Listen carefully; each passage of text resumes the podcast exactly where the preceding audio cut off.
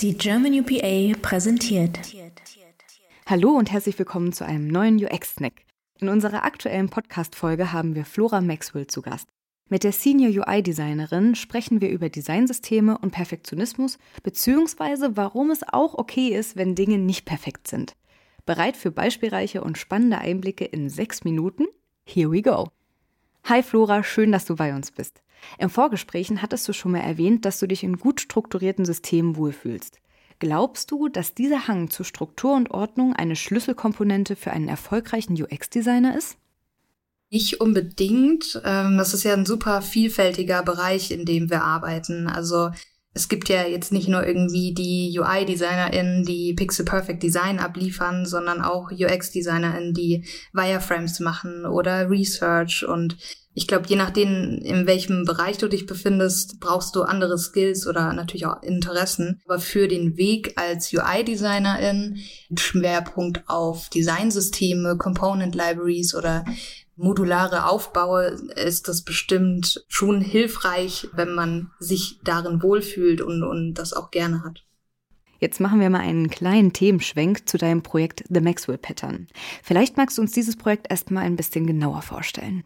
Bei The Maxwell Pattern bewege ich mich aus der digitalen Welt zurück in die analoge und zeichne mit Textmarkern abstrakte Muster auf Papier oder auch Wände. Und ja, genießt das total dadurch, so einen Kontrast zur digitalen Welt wieder zu bekommen.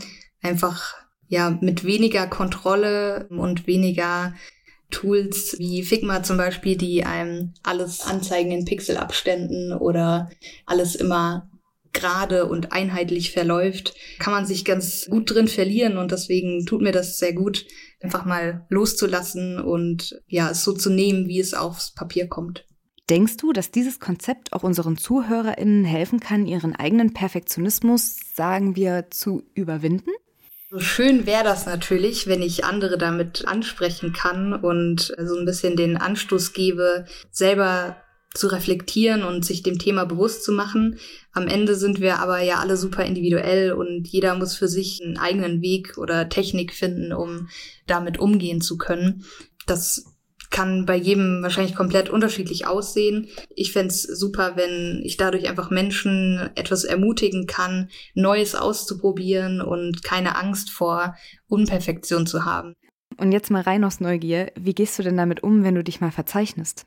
Dann ärgere ich mich ganz fürchterlich über mich selbst und versuche das natürlich nicht zu tun. Das Ziel ist, dass ich mich verzeichnen darf und dass es eigentlich kein Verzeichnen gibt. Also, dass alles so, wie es auf Papier kommt, auch wirklich in Ordnung so ist und nicht nur in Ordnung, sondern gut so ist und dass eben das Muster am Ende ausmacht. Ich hatte eine Zeit, da habe ich mich irgendwie wieder so ein bisschen verloren in meinem perfektionistischen Denken, wo ich dachte, die Linien müssen ja irgendwie schon alle wenigstens gerade sein oder die Punkte gleich groß. Und dann habe ich angefangen, auf dem iPad digital die Pattern zu malen und bin zum Glück aber wieder ganz schnell davon abgekommen, weil es halt nicht den gleichen Effekt hat durch die Grafikprogramme, die ja dann auch irgendwie anfangen, die Punkte wieder auszugleichen oder die Linien automatisch gerade zu setzen. Man hat das einfach nicht den gleichen Effekt gehabt. Also wieder zurück aufs Papier und genau darum geht es ja letztendlich. Also das Verzeichnen als gut zu empfinden und sich nicht davon aus dem Konzept bringen zu lassen. Nach allem, was wir gehört haben, bezieht sich das Projekt ja schon sehr auf das Analoge. Ist das eine Kritik an der digitalen Designwelt, beziehungsweise siehst du einen Konflikt zwischen diesen beiden Welten?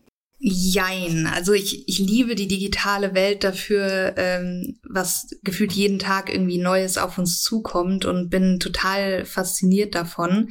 Ich glaube aber schon, dass es vor allem in unserem Bereich auch Schattenseiten gibt, die man nicht außer Acht lassen sollte. Und da ist es einfach wichtig, sich dem bewusst zu machen und dann eben auch achtsam mit den Themen umzugehen. Und beim Streben nach Perfektion ist die Gefahr halt super groß, dass man sich selbst darin verliert und den Bezug verliert, worauf es eigentlich ankommt. Also an was für einem Problem arbeite ich gerade oder was für ein Ziel will ich erreichen. Also nicht direkt Kritik an die digitale Designwelt, aber einfach ein Aufruf, dass man sich selbst dabei nicht verlieren sollte und immer wieder drauf schaut, was man eigentlich erreichen möchte. Nicht perfekt ist auch gut, das ist ein super schöner Leitsatz, aber was sagen denn die KundInnen dazu? Erwarten die nicht ein Stück weit Perfektion? Ich glaube, ab einem gewissen Punkt erwartet der Kunde sicherlich schon Perfektion, aber wir kommen ja ganz oft ins Projekt, wo noch gar nicht so klar ist, was eigentlich gebraucht wird.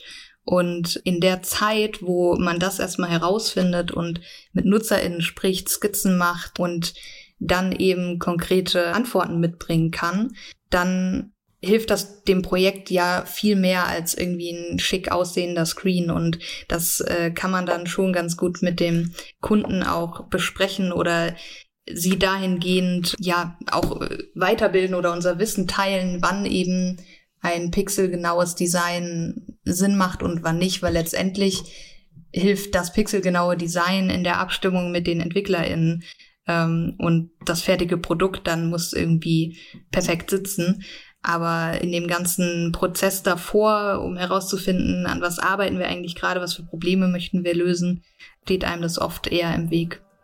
Vielen Dank, Flora, für diese informativen Einblicke und die zahlreichen Denkanstöße. Wenn du jetzt neugierig geworden bist, dann kannst du sehr gerne in die lange Folge mit Flora reinhören. Und wie immer freuen wir uns über dein Feedback, verabschieden uns jetzt allerdings erstmal in eine kurze Sommerpause und sagen bis zum nächsten Mal.